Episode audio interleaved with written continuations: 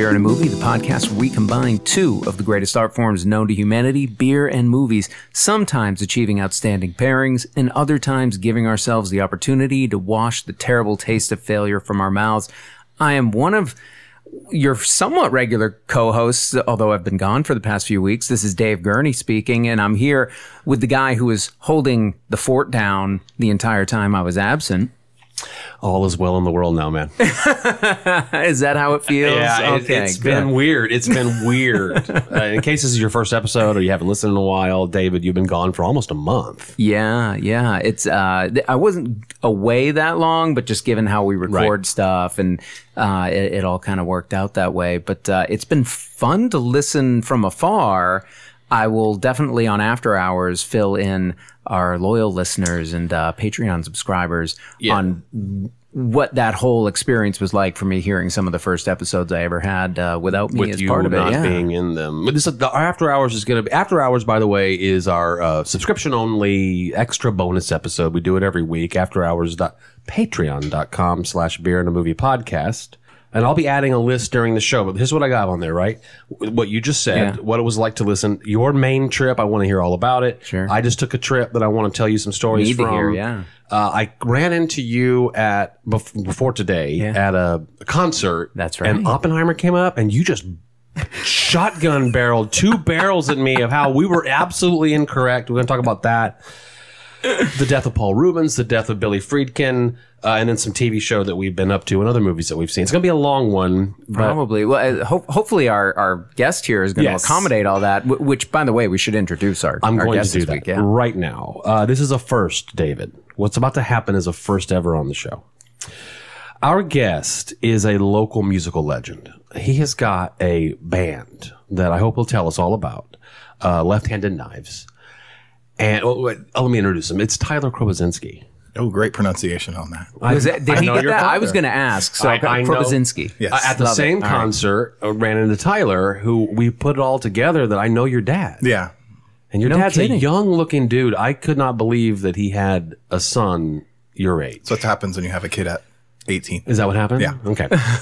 David, here is the first. We have never had a beer that is named after a guest. But I went to B and J's today Oh, and picked up a growler of left-handed knives IPA. So as we get this poured into our glasses, Tyler, tell us a little about you. You're a first timer here, the band, and how the hell did you get a beer named after you? I That's a good want that. I want that beer in a movie. B and J's. Hello. Um, okay, so here's a little known secret. The band's named after the beer, which is the really is the best way to go about it. If you want a beer named after you, just just flip that and reverse it. Okay. Um, so the, me and it's a, we are in a local pop punk 90s skate punk style band the name left-handed knives we've all been servers and, and bartenders i don't know if y'all have been but there, there's- there was a common joke in most of the restaurants i worked at that was you have a new hire in the kitchen they say uh, they go tell them hey go grab one of the left-handed knives from the back and no, no such thing exists it's, it's absurdity which we thought was kind of fun and wanted to name our band after something like that and took it from there but b&j has absolutely embraced us um, and we have like our faces on some of the cans. Uh, we play there twice a year normally. Um, yeah, it's, it's pretty cool. And did you say that this is a base beer for some variants as well? yes, yeah, it is. Uh, we've done um, like a blood orange one. We've done a mango. We've done. I think we tried to do a CBD infused one. I don't know whatever if that one came to fruition or not. There's like law TABC. I was going to say laws. TABC probably got involved. Yeah, into- there was something about that. I know we tasted it. I don't know if it ever went out, but yeah, yeah. But so we do that normally when we do the the biannual shows. Uh, they'll do a, uh specific flavor for us. Well, I ran over to B and J's. They have they were we've talked about them on the show. This is the fourth time we've had a beer of theirs on the show. And they were the granddaddies of imported beer, craft sure. beer here in town. So this is, I mean, this is kind of an honor. But I, I now that you've explained it, it's less. So, listen, I don't know a lot about the beer except that it's an IPA because I, I, you know, I can't go to a website to find uh, you know anything about the brewing style or Not not particularly. Um, I knew I do know that they got a new brewmaster four months ago. Ryan, he's a cool Uh-huh. Ryan, guy. yeah, Um, and they he worked very closely with the previous one and with us. The the first uh, batch of it, we tasted it all along the way and kind of gave them notes. So this new ish version of it really is kind of more of our baby this time. Oh, it's badass. Yeah, it's, it's been fun. Well, uh, Ryan gave us this beer courtesy because I told him the story uh, Oh, that we would be doing it on the show today. So very if you live near us, get over to B and J's and try it. It's on tap right now. And if you don't and make it down to us, get over to B and J's and try their stuff. Is Ryan the one who had worked for Oskar Blues for a time? Or is that the guy before him? I don't know. I'm gonna edit, no, I'm gonna edit this out because I should know the answer. like I'm kidding. Well, I'm no, gonna edit it out. because I I did I meet believe one so. of the B and J's brewers Yeah. fairly recently, a couple months ago. I want to say it was within the last four months. I think he was down at Art Walk, kind of Oh, yeah. pouring samples. If he was at Art Walk, him? it was him then, yeah. Okay, and I thought the beer he was pouring was excellent, and he had spent a considerable time working Yeah. for Oskar Blues up in Austin. Right, so that's right. All right, I'm writing down local beer talk onto our after hours list because I've got I got big thoughts about B and J's and what I'm going to call their This- uh, increasing game. I just got to say, this growler is like so cool. I've I've never seen a growler with this kind of like I, I love the metal. I love the Yeah. uh, what, what do we call this? The Grolsch type it's a cap. 60 The- yeah Grolsch type cap. Yeah. It's a 64 ounce stainless. Uh, Whew, I bought it's it a today. beaut. okay, so here's my plan. What do you guys think? We're gonna review this beer at the end of the show. Right, right. Sounds good. and we're going to go ahead and open a second beer, which can sometimes cause problems because you just can't help but compare it when you're drinking two Right. things. But it is an IPA. Um, do you mind if I talk about this one, David? Please. Uh, last week, Ingenious eclipsed Jester King for the most drank brewery on beer in a movie, and they're going. Their lead is about to go up by one because we're going to do another Ingenious, but we have to. You couldn't pass this up. No, this is uh, one of the most perfect pairings we've ever done. This is the double dry hopped hazy India Pale Ale mutagen. How do you pronounce this word? Mutagen. Mutagen. right? That's Right, that's yeah, how they mutagen, say it in the that's what I would cartoon. say. yeah. That the logo is clearly influenced by the Teenage Mutant Oh, Ninja sure. Turtles Right, logo, and there are baby turtles and green ooze uh, on the can art. It's an eight point two. Don't don't come after them, Nickelodeon, please. No, please leave, leave them alone. Um, this is a juicy New England style oat cream double IPA brewed and double dry hopped with Citra, Ekuanot, and Vic Secret hops. I hope I pronounced the Oh second yeah, one. yeah, yeah. Yukonot or what? Yeah. But David, I'm so glad you're back. Tell us what tell us what a, tell us what an oat cream IPA is, please. Well, they're just adding oats into the malt bill here, so it's going to make it probably give it a little more sweetness, a little more body, hopefully. And that's kind of, I mean, you can imagine if they're going for mutagen, right? It's this ooze. It's let's hope they didn't go, get all the way to slime consistency, but it's it should be, I think, a heavier, uh, you know, sort of more substantial mouthfeel. Probably a smoother texture. I Yeah. Oats, than, than your typical like lighter IPA. Exciting, Joe. This, th- yeah, I, I was so. Cheers, you- man. Welcome yeah, home. cheers. When you uh, sent that picture there on our little chat, I think you put that out to some of the listeners too, right? I did. Kind of saying what what beer should I be getting? Were you just doing that to tease us with the? No, I found myself in Houston. Yeah. Uh, with a which means I'm in a market that we don't all live in locally. So I asked the local guys that listen to beer in a movie on a thing that we do. Uh, here's pictures of things that are available in Houston. What do you want me to get? And of course, I was going to get this already, but that was get that one for Teenage Mutant Ninja Turtles, which is the first film this week. Yes. So here we are, right? 2023. Can you believe it? It's been 40 years that we've lived with Teenage Mutant Ninja Turtles. I- mean, properly speaking, 84 was when the first comic was published, Right. but they were sketching the idea and they were they were getting it ready. But th- this is a property that's been around for four decades, and here we have the latest iteration coming to us, the seventh feature-length film that's been released to theaters out of the Ninja Turtles universe or whatever we're going to call that. But no Corey Feldman. not this time, right? He, he was there for that first one. But here we have the film is called Teenage Mutant Ninja Turtles colon Mutant Mayhem. Um, what we have is a reimagining of the Turtles, as with many of the iterations. Not not all the films have led into each other as sequels, but a few have. This one starts a new telling of the story, and here we have the same sort of beats that you would have in the typical Teenage Mutant Ninja Turtle story, where you have young baby turtles that are exposed to a goo-like substance that has properties that cause them to mutate. And then the story goes, they end up linking up with a wise rat who's also mutated into a, or a person who's mutated into a rat, depends on wh- which telling you get. But here it's a rat that's been mutated um, as their father figure named Splinter. Trains them. Voiced by In this case, Jackie Chan. Yeah, I love that. so good. yeah. great. We can talk about the voice cast in general later. It's it's stacked. There there's some great performances in there, but Jackie Chan is, is definitely chief among them.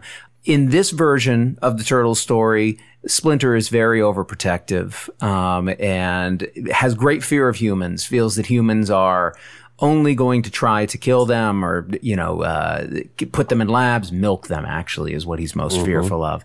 Um, and uh, it, it- and so keeps them in. But of course, these turtles, as they reach their teenage years, are yearning to establish themselves and make contact with the human world. They're fascinated by the human world. They love Ferris Bueller's Day Off. I, lo- that was so. All the okay, go ahead. Yeah. So this summary is getting long, but the turtles want to find a way to break out. They end up meeting a young school journalist, uh, a high school journalist named April O'Neil.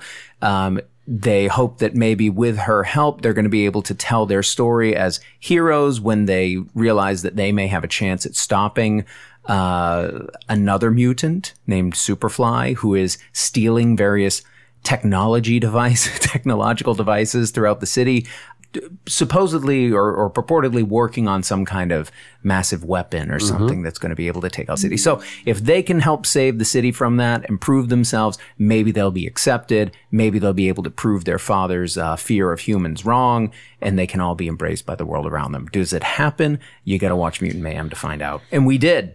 I would never ask a rock star his age, but I will ask this of you, Tyler.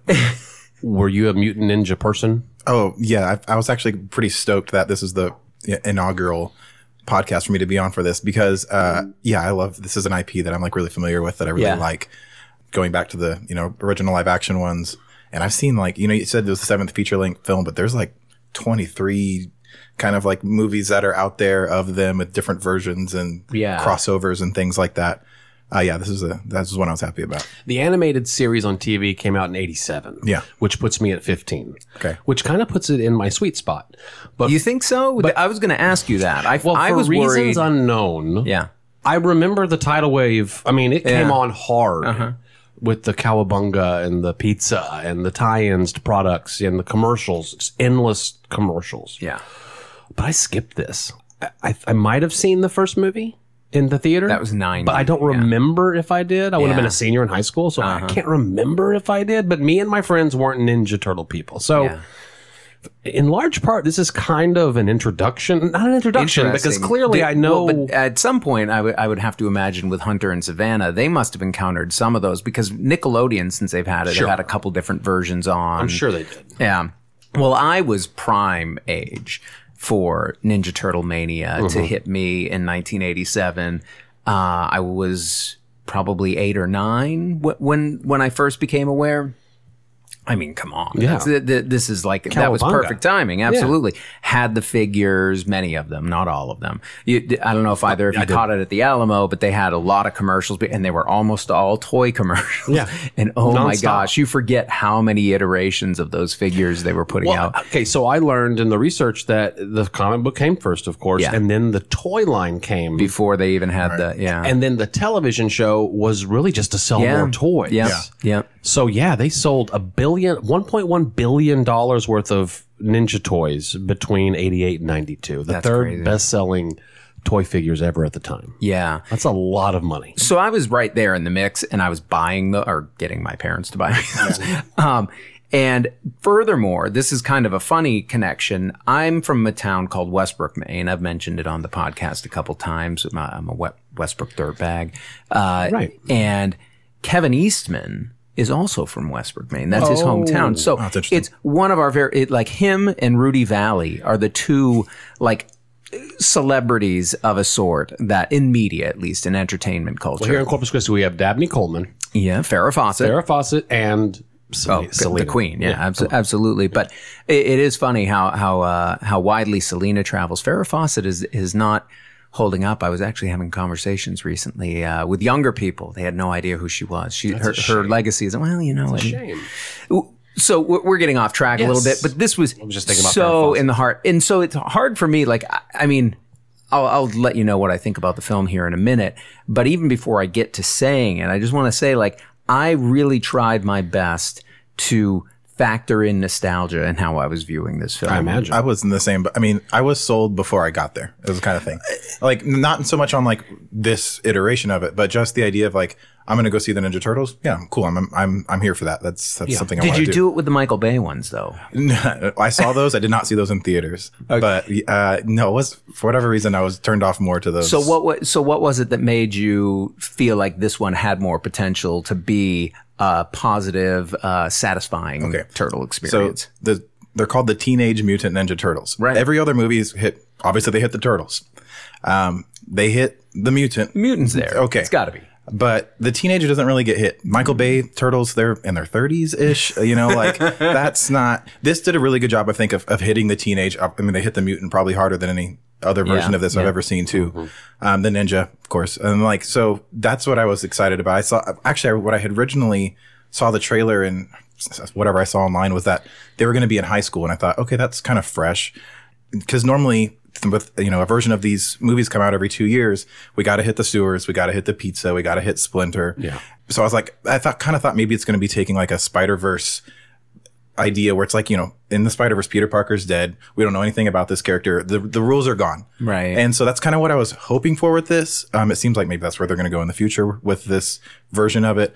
Um, so that was kind of my only like letdown. Okay. but but that's also kind of what got me there as well. Well, I didn't even realize how hard they were leaning into the teenage thing.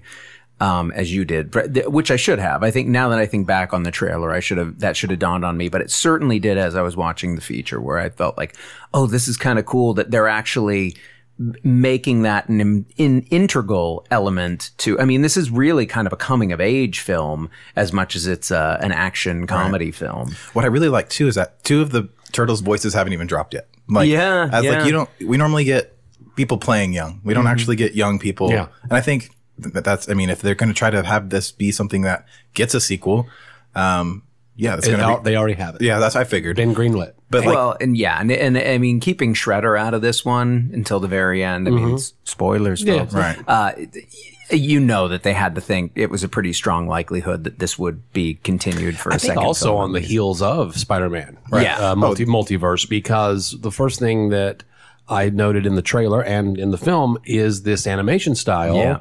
that is another step away um, on a mass, you know, a mass distributed film. With Spider-Man multiverse being the first one, the first two, of moving away from that, you know, Disney led right. Pixar is another, you know, Yeah. cousin of it. This is gritty and almost like incomplete. At the- Right. But, but, but artfully, uh, you know, set to be that way. The idea that there's just like squiggle lines and doodles a lot of times in explosions or smoke. I, I really loved it. It captivated me, the animation style of this film from the very first, from the trailer, but in, in the film, definitely. I was never distracted. I thought it was really interesting. What I, I was going to say about the trailer when I saw the trailer, I felt the same way, but I also wasn't sure if that was gonna if that was gonna sustain me for a whole movie Yeah. because there were parts of it that I was like, well, you know, who knows. But yeah, I really I liked it a lot too. I mean, the modeling almost had like a claymation element to it Yeah. at like certain points. Yeah. And yeah, I I really liked very much in the vein of like the Spider Verse. Or I have two young kids. I don't know if y'all saw the new Puss in Boots.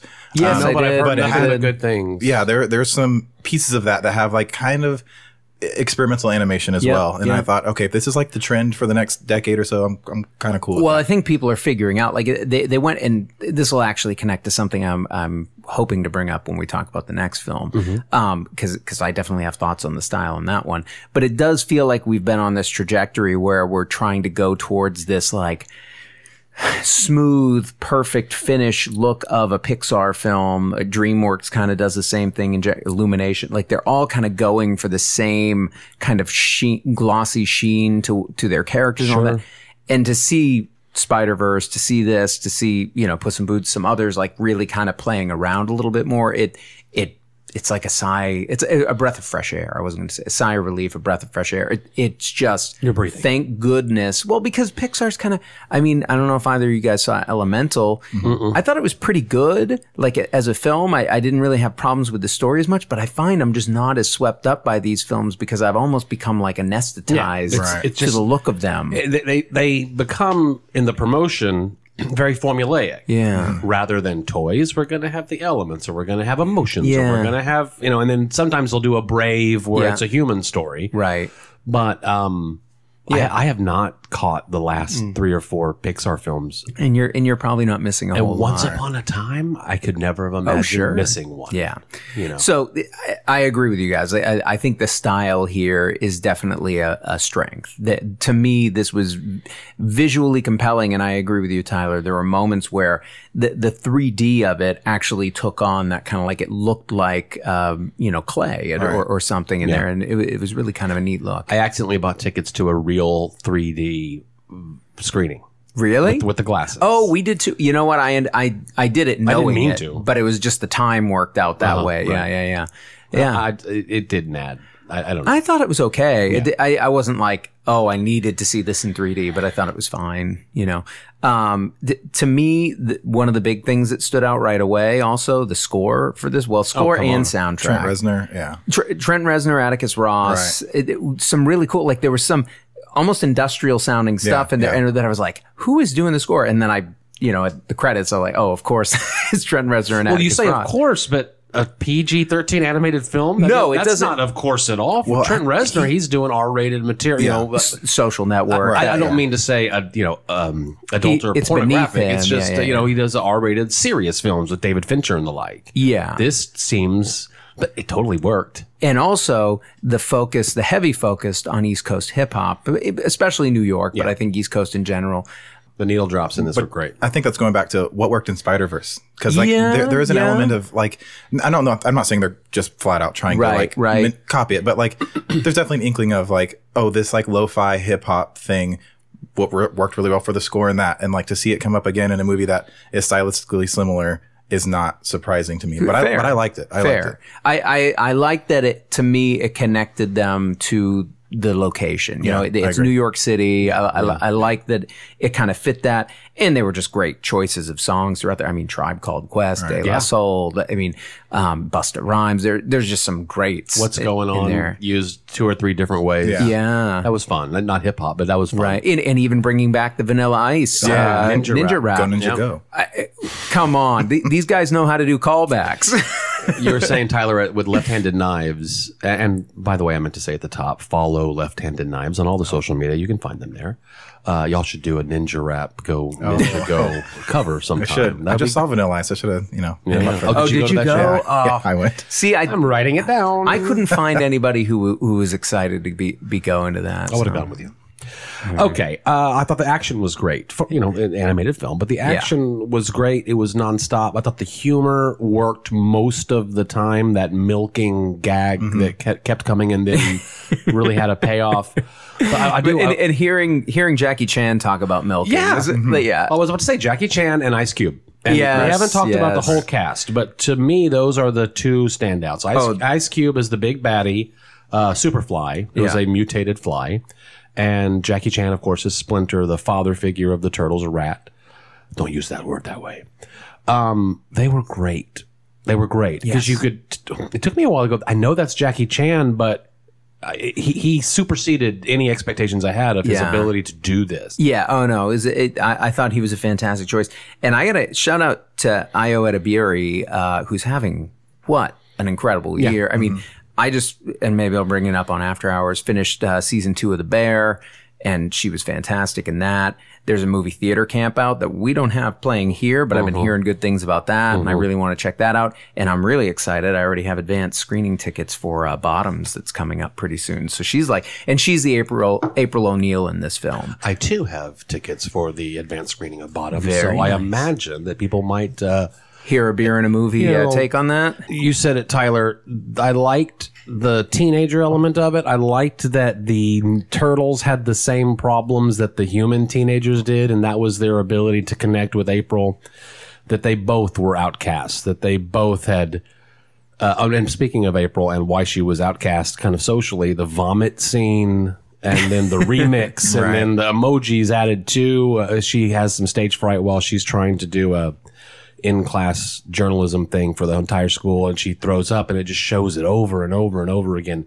And I'm thinking to myself, yeah, Seth Rogen and Adam Goldberg. That was their joke. You know, Yeah. that was that that vomit over and over was definitely There's their- definitely their some joke. some fun body humor in there, right? They talk about a cockroach floating on a turd Right. down in the sewer. Like I mean, there, there's Right. you- The humor th- there mostly worked for There me. was just didn't. enough of the sort of uh, you know sort of decadent potty Sure. humor in there. I don't think they go overboard. But it's playing feel to like teenagers. That's what I mean. Like this movie has the teenage cast. They're actually being teenagers in the movie.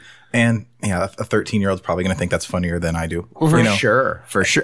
honestly, one of the funniest jokes, uh, which was probably meant for you know people our age. April O'Neil is uh, frantically like flipping through her notebook, trying to act real cool about like Yeah. you know she doesn't she hasn't even been thinking about the turtles. And one of the written jo- one of the written things on her notebook was, "Did you start COVID?" Which I to, to ask the turtles, which I I laughed out loud at. I was like, oh, okay, but like but no again no thirteen year olds like oh man let me see how many of those I can read real quick. yeah. right. So Yeah. yeah, they're, they're Hannibal hitting Buress, market. Rose Byrne, John Cena, Yeah. Giancarlo Esposito, Yeah. Yeah. Post As, uh, Malone, Seth Buster. Rogen, Paul Rudd, Baxter, Maya Rudolph. A lot of them disguising their voices in a way where you can't even recognize who they are. Seth Rogen, you hear his voice and you know that's him. And Paul Rudd, I I'll knew talk the about that more in. Sausage Party. I knew the character Paul Rudd was playing, but many times his voice was almost masked. You know, it's Yeah. like friends coming together to make this cool little movie. I, I enjoyed this movie very much, and I would definitely recommend it. Did you see the introducing Paul Rudd card at the end? I thought that was really funny. oh, I didn't. I didn't notice that. Oh, and that's- introducing Paul Rudd Yeah. as So yeah. cute. Mondo Gecko. Then there So was funny. uh, we mentioned a spoiler, but I guess putting the finer point on it, there was a mid-credit sequence which sets up the idea for a sequel where Splinter, who we don't see in this Shredder. film, Right. comes, and I imagine that's what we're going to see in part two. Yeah. And then uh, Paramount Plus is going to do a series as Right. well. and I think that's So- where the high school, so the part that I was kind of th- thought that the movie was going to be about, the Paramount Plus, from what I understand, um, the show is going to be them in the Them high school, high schoolers. which is going to bridge the gap, I think, to the sequel. That's cool. Yeah. it's- there's supposed to be two seasons of it that are I can imagine that, that that makes sense as a uh, a new take on a turtle series. I like that. That's cool. Yeah, this was a fun one. It was fun. It was yeah, fun. I I I, I think this is a perfect like late summer. Hey, what what what's good? This this doesn't feel like uh wait, was it August that it came? Yeah, it was August that it came out. It didn't. It doesn't feel like an August throwaway. You know what I mean? A lot of stuff gets pushed into Yeah. August where it's like, eh, it might not quite, but this one really delivered, and, and I and I feel like uh, anybody who has any affection for the iterations of the turtles that have come before, I think is going to find something really exciting here. You know, David, all the iterations of ingenious brewing that we've had before, Uh-huh. I think that if they're not batting a thousand, they're really close. They're close. I think they might have had one that we were Yeah. kind of questionable about, but you're right. That very high record of success. So we're back for this uh, juicy New England style oat cream double IPA, dry double dry hopped with Citra, Equinox, and Vic Secret hops. It's called Mutagen. Mutagen. Should be Mutagen, but mu- Mutagen hazy IPA. What do you guys think? Well, I like that it's almost green. Yeah, it, it, they do, right? I mean, it's it's definitely one of those. Uh, it's a hazy, Mm-hmm. and s but you're right. It, they- they push it to a point where it almost has that. I'm glad they didn't put the green dye in, though. I think Yeah, me you- too. you- a lot of brewers. definitely And ingenious, that's something they probably had a meeting about and decided might not to been. do because they like to get weird sometimes. But that, that it's off putting for me sometimes. Yeah. But when you were, you know, reading the ingredients and having the oats in there, I'm getting that. This is Yeah, this is a pretty Smoothie, full bodied, silky, yeah. silky, goes down real easy. It's a double, right? So it's 8.2. See, th- you got to be careful with these. The- Mm-hmm. Yeah. you, you could you could throw a can of this back and not even realize it. Um, That you've had my the favorite. equivalent of two. Th- well, that's Coors right. I mean, like, exactly. Like I'm, I'm just pounding these beers that delicious, delicious beer, but deceptive in, in, in certain ways, like mutagen, right? I mean, you, it looks like this fun glowing substance. It couldn't possibly harm you.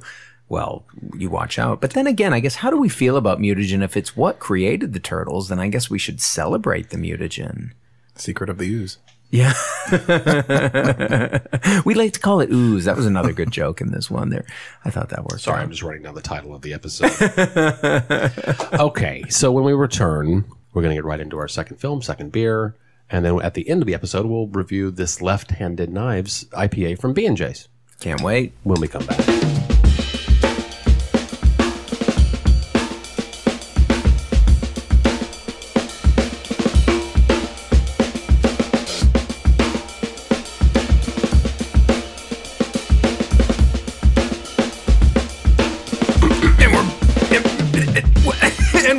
We're back. We're back. Oh gosh, fun to fun to come back into uh, the second half of the episode again. I mean, almost exciting is starting a new episode uh, at this point. Picking up another film, another beer. But before we get there, Joe, I know you wanted to ask Tyler. Well, I'm just couple- curious. How? When did you guys put the band together? Left-handed Um. October of 2020, so height of pandemic. Wow. Yeah, yeah. Wow.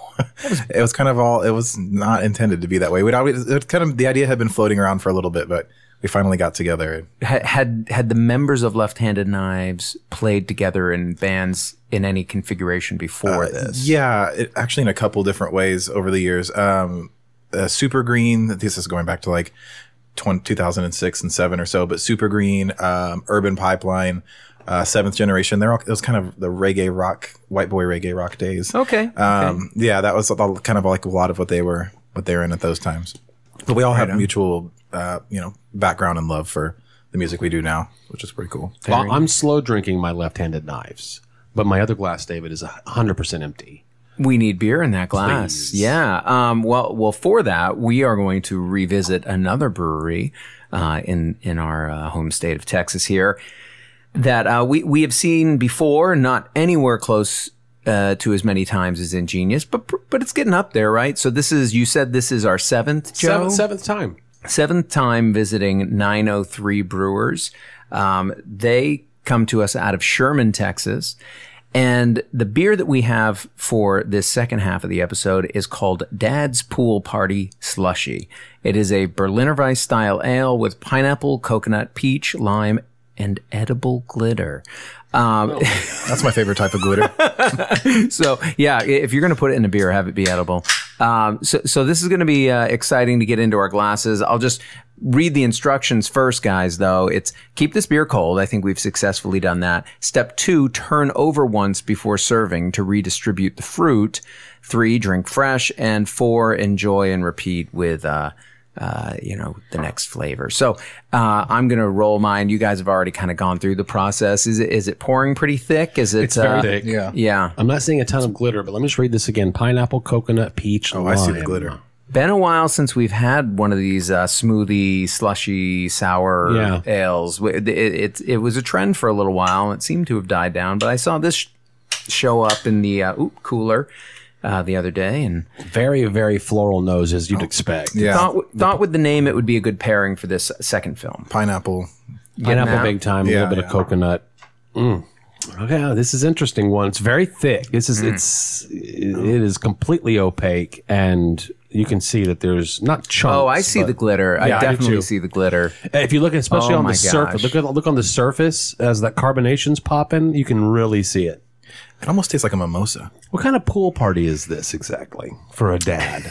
Yeah. Should dads be allowed to have a pool party this decadent? I don't know. Actually, maybe I do want to wow. hang with those dads. That's interesting. Well, as a dad uh, and, and as somebody who likes to party, Joe, w- what film do we have? If we had uh, seen Teenage Mutant Ninja Turtles before we picked the pairing, Ferris Bueller's Day Off would have been a great pick. oh, that would have been yeah. If I had realized that was a We prominent, didn't. Yeah, we didn't. Men- I was intending on mentioning, but we didn't. That uh, the the turtles go out for groceries often, and then they sneak off and do a human thing in the shadows. And one of the things they did was an outdoor movie in Brooklyn that turned out to be the live action of of Ferris Bueller's. It wasn't animated the way No. that the film was. And it made me want to see that movie again. And I saw it with uh, my daughter, Savannah, our guest, two weeks ago. And I said, uh, Have you seen that one? She hadn't. So Oh, that's wow. a problem that needs to be solved. Yeah.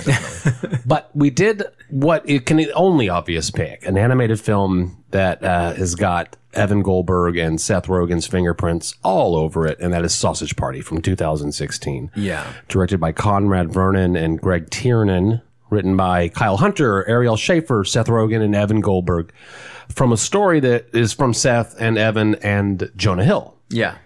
Um, the film follows a sausage. He calls himself a sausage. He self-identifies as a sausage. I would call him a hot dog He, he does look like a hot dog. Yeah. because he's in a hot dog package. Yeah. Who is next to the buns? Packages, Mm-hmm. and he's in love with a bun in the other package. That's Seth Rogen's character Frank. Uh, it's Seth Rogen, Kristen Wiig plays Brenda Bunsen, the uh, hot dog bun. Jonah Hill, Bill Hader, Michael Cera plays a deformed hot dog or sausage in the same packet as uh, Seth Rogen. James Franco is in it as a human druggie, I guess. You know, like drug. That's, drug that's guy. literally what his I name think is. in that it. is Yeah. the Okay. character's name. Yeah. Danny McBride shows up for a minute. Uh, Craig Robinson Honey mustard. Yeah. as Mr. Grits, uh, who they call me Mr. Grits. Paul Rudd, of course, is back, and then Nick Kroll playing douche, a douche. Edward Norton is in this one, and Salma Hayek, and uh, according to Wikipedia, I'll just read this as Teresa Del Taco, a Mexican lesbian taco. so. This fucking movie i- is got a shitload Oh yeah, no. If if if you uh, were listening with children, you best best get them off this podcast episode. Yeah, no, it is very, very rated R, and you can tell that they were striving to to be as rated R as they could be. Uh, probably, probably pushing the boundaries of the MPAA. I, didn't, I had not read a story or anything about that, but I imagine They, that it- they did, yeah. they were threatened with an NC-17, or they were initially given an NC-17 until they removed the pubic hair from the scrotum of Lavash. Oh, well, that makes sense. That would have taken it over the top. but that's it's so funny that I mean Yeah. because again this film has been 2016 it came out I didn't see it this is my first time seeing it Oh, is that right? but I'm not spoiling anything for anybody here to say it ends in like this ridiculous orgy Orgy. that the food have in, Everyone's in the fucking supermarket everybody. right and, Right. and yeah you see Lavash's uh, scrotum pretty uh, you know shape. Thank Yeah, God. absolutely. Uh, that would have been. Yeah, I mean, come couldn't have on. handled it. The film follows uh, the hot dog Frank, who lives in a supermarket and discovers the truth about what happens when groceries are purchased. And like Toy Story, when humans aren't looking, they are fully, you know, what's that word? Anamorphic. anthropomorphic That's what I meant to They- say. They're pretty loose with that, though. Yeah, that's true. yeah Uh, Frank goes on a journey with his friends to escape their fate while also facing a lunatic and malicious, malicious douche who wants to kill him. It's so fucking weird, stupid. well, okay it hold, is. hold It on, is, I- it I- is. let me just finish this. It grossed 141 million dollars against, Highest a, against a budget of 19 animated million. film. Yeah, it beat uh, South Park. What was Uh, the budget again? 19. Yeah, that's what I thought. Something. Uh, that uh, South Park, bigger, longer uncut, held the record for the high, highest grossing R-rated animated film for 17 years until it was usurped by by this film. Um, the TV series based on the film called Sausage Party Foodtopia, Foodtopia is set to be released in 2024. And I said there's a lot of stupid here, but there's a fuckload of smart in this movie. Yeah. I, Yeah. if you, in my opinion. Well, I think I think that's what kind of surprised me. Like I, I remember when this film came out, and I think it was one of those situations of uh, just probably so much, you know I had like a, a what were they probably like five six to like four year old like I just had young children, and I feel like they probably were commanding more of my time and attention in a way that didn't allow me to sneak off for a viewing of Sausage Party. But I remember wanting to see it. I mean, I, I've generally liked the humor of Seth Rogen and uh, Evan Goldberg. I mean, I was a Superbad fan. I, I've, I've liked stuff that they've they've done since. Um, but uh, but had never gotten around to it. In part because I felt like, okay, well, it's just going to be a bunch of really ridiculous, over the top, um, gross out and sex jokes. You know. Th- you know, throughout the film, which it definitely is. That say, it- were that is- wrong? that is no, I wasn't. but I didn't think they were even going to bother to try to create a story about sort of identity and acceptance and work in stuff about Middle East, uh, you know, um, relations, Arab-Israeli conflict stuff that I know it's kind of tossed off and they're kind of joking about it, but it's actually kind of smart and perceptive and Well- I think makes some really interesting, like it. So I'm just saying it went way deeper than I expected it. Like they sold me on the And- idea and this is going to be orgy scene. this is going to be ribald, ridiculous jokes, and and and they actually brought some meaningful thought to it. it, it in our part of the country there is literally an aisle of the normal like the big grocery store that says ethnic foods and when you walk down that aisle you're going to see food from all over the country Yeah. but just kind of crammed into one aisle because the soda takes a whole other aisle and uh, by using the ethnic foods or in the case of um, craig robinson's mr grits like Yeah. Being able to say that he hates Foods that are crackers. associated more with Right. yeah, yeah. There's all kinds of, I mean, they must have had so much fun just spitballing all of the potential, like walking through supermarkets, I have to imagine, saying, well, of course the black grits guy hates the crackers, you Right. know, and then the, of course the bagel hates the falafel. Well, that's not a falafel. It's Lavash. a pita. La- Lavash. yeah, there you go. Thank you. yeah. Um, but they both like hummus. Rel- of course. uh, religion, belief in God, warring countries, social schisms, Yeah. schisms like uh, drugs, homosexuality. I mean, everything is fair game in this film, and they tackle all of it. Yeah. First of all, intelligently, which for when you're in your initial introduction to this movie, you probably wouldn't think that's what it was going to be. But yeah, like to your point, uh, David, like that's that's what I ended up liking about it was that yeah, they're they're hitting these notes. They're actually making like digestible social commentary. Yeah, yeah, right. I mean, I think partly by coding it, I'm sure they did sneak it in for, for some viewers who were Right. just like, I'm, I'll go for the for the uh, you know dirty jokes. Wiener in a bun. Right. exactly. Mm-hmm. Not really thinking about okay, but this might actually provide some different, unique perspective on what why it is that like these disagreements we have really. You know where where are they rooted in, or like what what belief system? What's guiding our belief systems? I mean, the the whole premise here, right? I mean, like as the film opens up, you have, um, you know, when the store opens, when the supermarket opens, they all sing this song together, right? It's like it's almost it's like a a ritual experience that each It's like day almost like a church service. yeah, Like a hymn. or- exactly. That proclaiming how excited they are about being selected by the gods, the humans who will come to the store to be taken away to what they know to be the great beyond, right? Like this is going to be When you're purchased and leave the supermarket, you're going to heaven. right, Right. exactly. Basically. And for, uh, tell me this character again. Lavash. Yeah, he he's going to be bathed. Which it with- ha- has a longer name. I'm, I'm yeah, I'm but he's to going to remember, be yeah. uh, bathed in a thousand olive oil. a 77 Oh, yeah. extra virgin virgin. olive oil. You know, um, you know, there's some sly, you know, really well thought out humor there. Oh yeah, absolutely. But you, you were saying that's the conceit of the film. There's Well, it's, so you have heaven, this, to- so this to idea that, that that this whole supermarket's worth of food has been sort of brought up in this belief system that their ultimate destiny is to go on to the great beyond. What they're thinking of is some sort of heaven, Mm-hmm. right? That, they, that they're going to be taken to by the gods, when in fact, as we all know, they're going to be consumed with no uh, boiled alive, Yeah. sliced up, cut Right. up, peeled, whatever it is. And there are some in the supermarket who kind of know the truth, right? The liquor aisle is Mm-hmm. definitely down. Bill Hader playing Firewater. Yeah. Um, you, so, you know, you have those which are in Honey Mustard, who's kind of that, you know, emissary who goes out, but then comes back because he's returned. They, they wanted just regular mustard, but Yeah, they picked up honey instead. And Who so commits suicide. Yeah, rather than go back. Right. Like the- he yeah. jumps out of the cart or Yeah. off of the shelf, I can't remember, to kill himself rather than to witness again what he but has already but seen. But then it's really smart and like okay, so they all have this like shared belief system, but then like with the lavash and the very, they all have particular versions of it that they've created to like that suits their little segment of the aisle that they happen to exist in. Mm-hmm. I mean, it's such a little microcosm that shows you.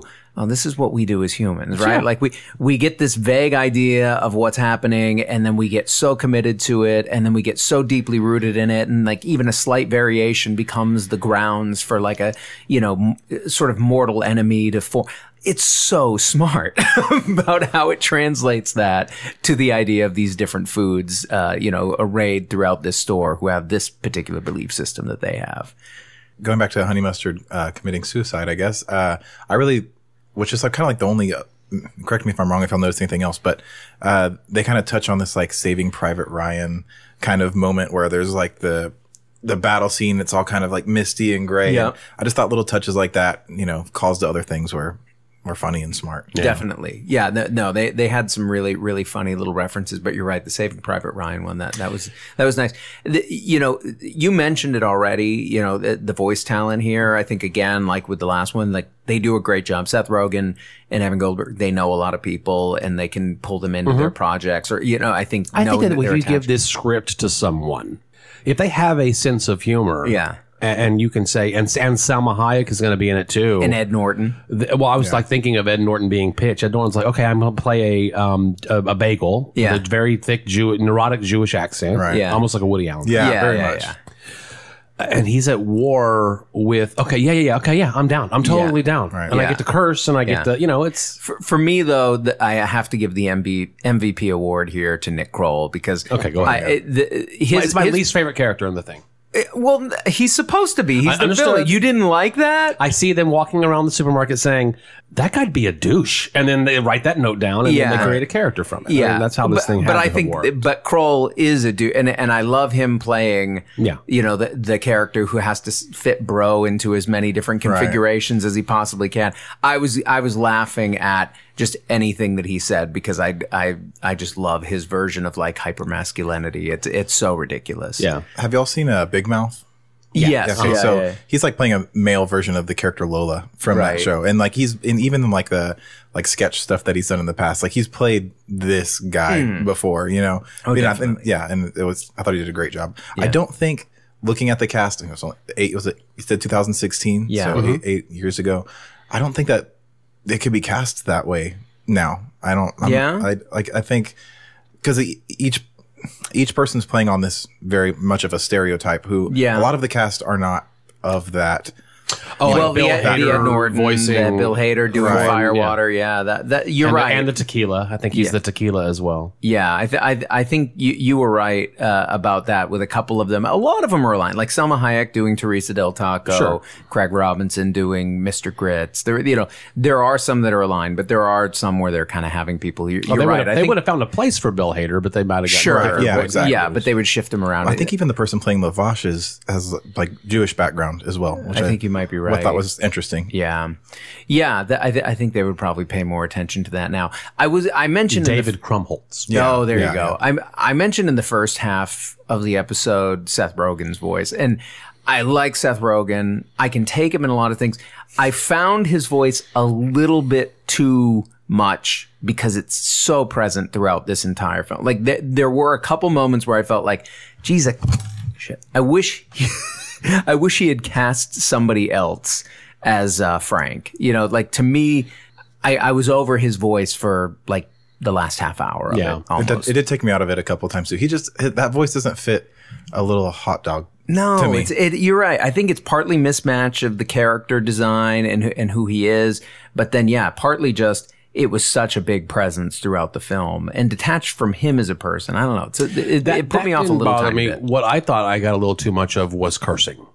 Because I I'll curse in my everyday Yeah. life, but every other word is not fuck. And I get that we're trying to push the limits of R rated. Yeah. After a while, I was like, okay, they're just they're just throwing expletives in to have more of them because we can. Mm-hmm. And I have a problem with some of Seth Rogen and and Goldberg's films where there seems there feels like there's some bloat. And while I can get on board with every positive thing we said about the film, and ultimately I would recommend anyone to see this that can handle this kind of R-rated material, it's a little bloated, especially with the like they they've got big fish to fry with taking the manager human played by Paul Rudd down. Yeah. But there's also a second villain, douche, who pops up like pops up almost in like a screenplay point of okay, we need to Right. Let's not forget. So there was a little bit of bloat there. The film's not super long, I love him getting juice though. I get right? Yeah, juice, bro. yeah. I mean, it's a thing. I'm laughing as you remind me. I, I hear what you're saying. I think I, I didn't feel particularly like it was bloated. I mean, really, especially with the credits taken out. I mean, it's under 90 minutes. Sure.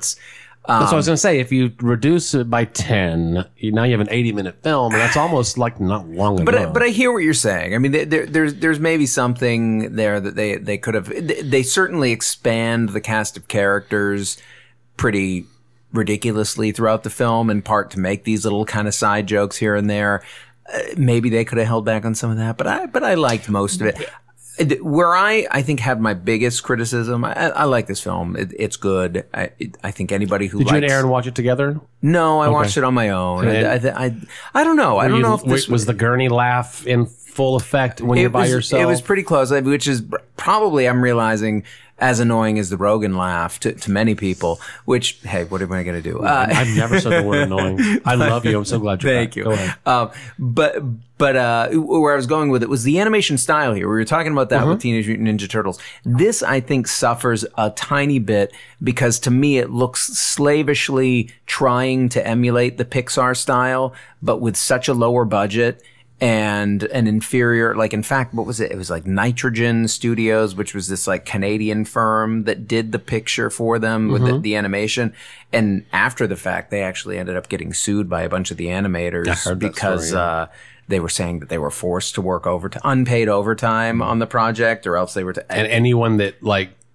like whistle blew got Yeah. thrown off the yeah, credits. Nitrogen Studios. So, eh, so this one, like as much as 2016 was a few years ago, to me this looks like a film that was made 20 2003. You know what I mean? Like it looks like a studio trying to capture what Toy Story and some of those early Pixar films. Well, they were definitely doing. are. Uh, I mean, to me, it's a satire of all of the Pixar For films sure, that we were right. talking about. Like, oh, you want to eyes uh, toys? Watch what we can do, Yeah. and you know, take it to this dirty place. I did feel I have a similar feeling though. Like it was like the DVD bin, you know, straight Yeah. straight to straight to video. Right, right, like the VeggieTales mm-hmm. Yeah, thing. yeah. Like it was a, it was like a notch okay, better you said than that. VeggieTales, and everything you just said clicked for me because now I understand exactly what you mean. yeah, It's yeah. there, but it's not. It was good enough to be good, and Yeah. but not any more than that. So I'm hoping that with Amazon, who's who's uh, bankrolling this effort, I believe the series the that series they're coming- gonna do? that maybe, I- and I I can't imagine they're going back to nitrogen after the after the fallout w- when they got sued and everything. So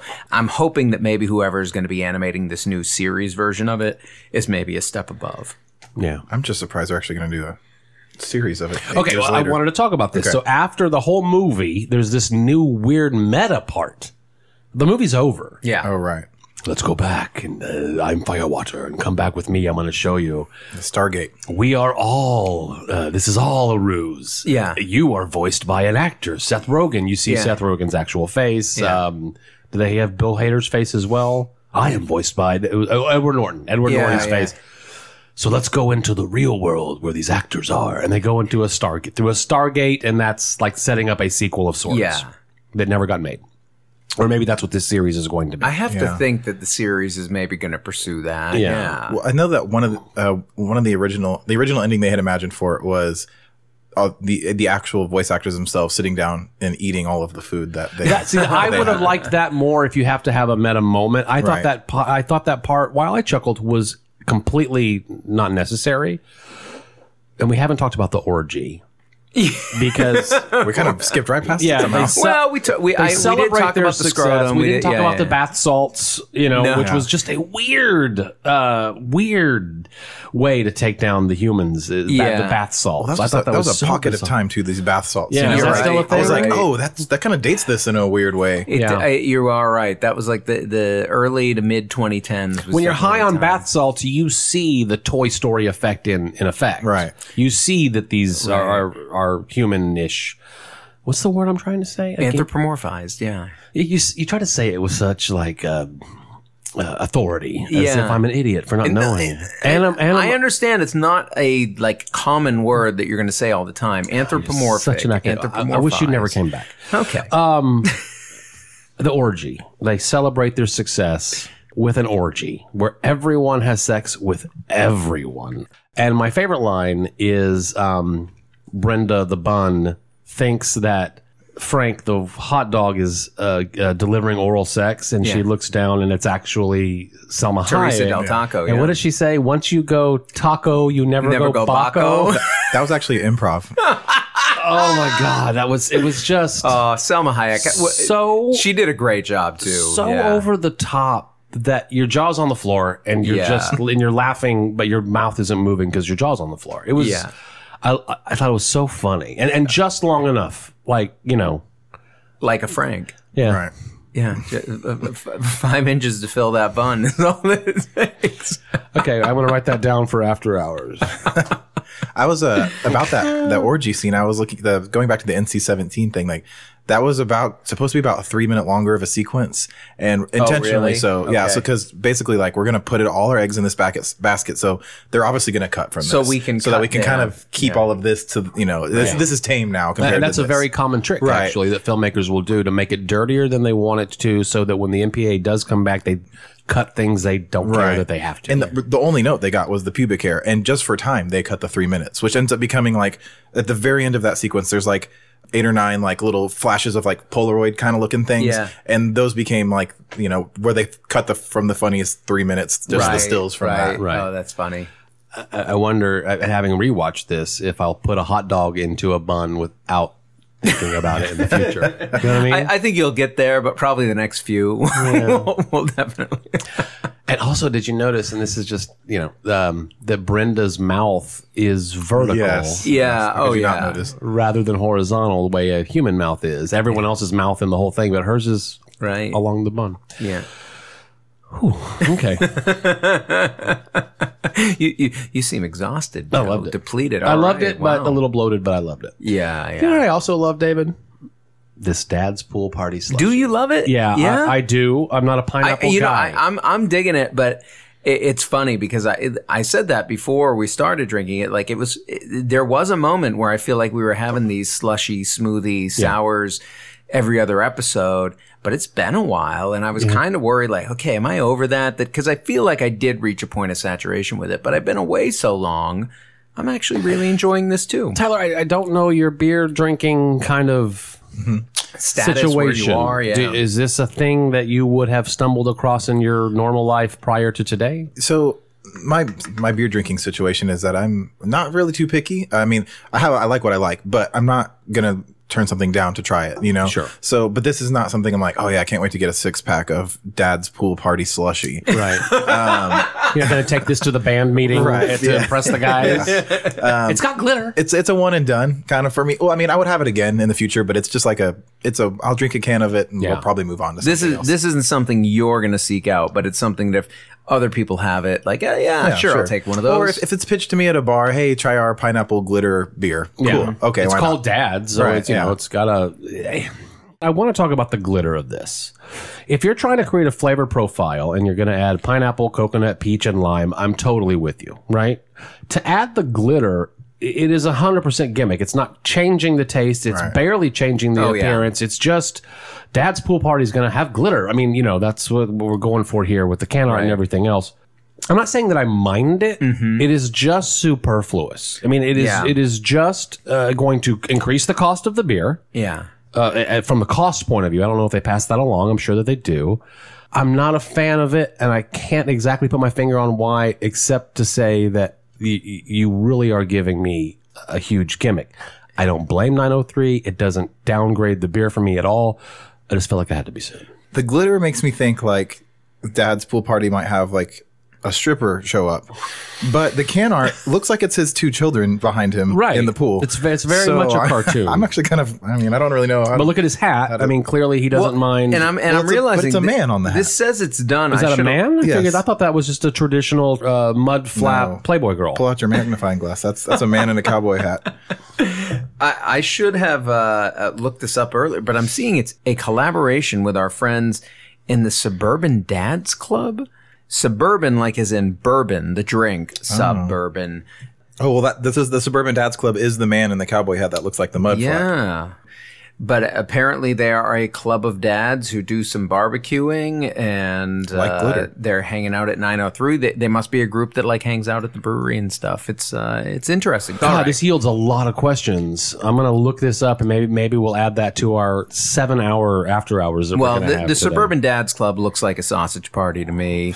And th- That was fantastic. that was great. how, how much better could this be? fantastic. Yeah. Perfect tie-in. Suburban Dads Club, we we love you. But is there glit- glitter in their bourbon? Oh, that That's something I've never seen actually. I, I don't. I hope they don't do that. No, bur- bourbon is pure. Bring your BYOG. Uh, no, but before we go, we've got to talk about this left-handed knives from our local brewery, B and J's Brew Pub. I have had this before. I, I will. I will say, or at too. least Guilty. a version of it. Though, Yeah. though, as Tyler mentioned, this is a new recipe that uh, that the the current brewer ha- has put together. I think it's a solid IPA. I, I do too. Uh, and I said I would talk about it in after hours, but I'll just go ahead and say it now. B and J's, their stock it has risen in the last six months, eight months. Uh, I my new place is right across the street from the brew pub. I know, right? I find myself over there. I don't want to say often. I mean, I- uh, more often. How's this? I'll say I'm there probably four days a week. Are you really? Well, I've- Yeah, I live two minutes away. So. Okay, and you said you were going to call me, and okay, Yeah, I know. no, it's cool. I've been out of town. It's all right, but I, I, I agree. I agree. I their strawberry poteet. Poteet is a town in South Texas known for its strawberry production, and they did a strawberry Vicks every single year using these poteet strawberries. And this year's batch was, oh, I'm going to say excellent. It was mm. really fantastic. This beer is gr- is great. It's a nice, solid textbook IPA, and I would be honored to have my name on this if I was a band. I mean, you know, what I'm saying like, what if, what if it sucked? Right. What if it Yeah. sucked? Well, that was the other thing too. Like, yeah, the joke of the name we liked, but we wouldn't have they named our band that if uh, we thought the beer wasn't good. So yeah, it was. it's it's one of if not my favorite local IPA. Oh my god, what an episode! Well, it, it, it's been a lot of fun because we had this first time guest who who was just a phenomenal guest with oh, us. thank you. C- close your ears, Tyler. Okay. Do, do you want to have him back? I hope he wants to come back. Good. all right. Yeah. I, I thought we should. yeah. Um, We can Oh, okay, now. sidebars. Okay, maybe maybe when we do our next uh, you know uh, music film or something, we we can have a uh, I you like know, this idea. bona fide local musician uh, talking about it with us. But, but you can talk about it with us too because the best thing about beer in a movie is that the conversation does not end here. No. You can find us on all forms of social media. We are on Facebook. We are on Instagram. Did, did you start a Threads account, Joe? Not yet. Okay. Well, that, that I don't know how. I don't know what it is. He's still the Yeah. kids. I asked the kids when they were our guests a couple weeks ago. and they weren't into it. No. They're not. They're said not don't do it. Okay, so Yeah. they're they're Oh, still wow. on X. They're they're, yeah, they're doing the X they're, thing. They're X. My son is big on X. Oh wow, okay. He's sticking with it. All Yeah. right. Uh, well, you, you can find us around, and you can go to our website beerandamoviepodcast.com for some nice curated lists of our episodes, as well as the link to our TeePublic store where you can find various forms of merch. You can also join our chat on Discord under the name Beer and a Movie. The conversation continues. If you have any trouble finding us, just hit us up on those other platforms and we'll give you an invite. We've also mentioned that we're going to extend this conversation ourselves in our Patreon subscriber only after hours bonus episode. Please sign up at patreon.com slash beer and a movie podcast. And we know you're listening on your favorite podcast platform, but before you leave, won't you please rate us and leave a review? Hope you'll make it five stars so that the algorithm can do what it do and put us out there as an option for more listeners. You've just experienced another supremely uh, mutated uh, Sausage party. sausage party episode of beer and a movie. Yeah, literally. Just Yeah, three- that's what I'm three dudes here. Yeah. Until next time. I'm filling you. I'm filling you. I'm blowing my fucking load. That, that was my, God. that was my Seth Rogen impersonation. Yeah, you, you did pretty well. Horrible. Oh, yeah. Thank you.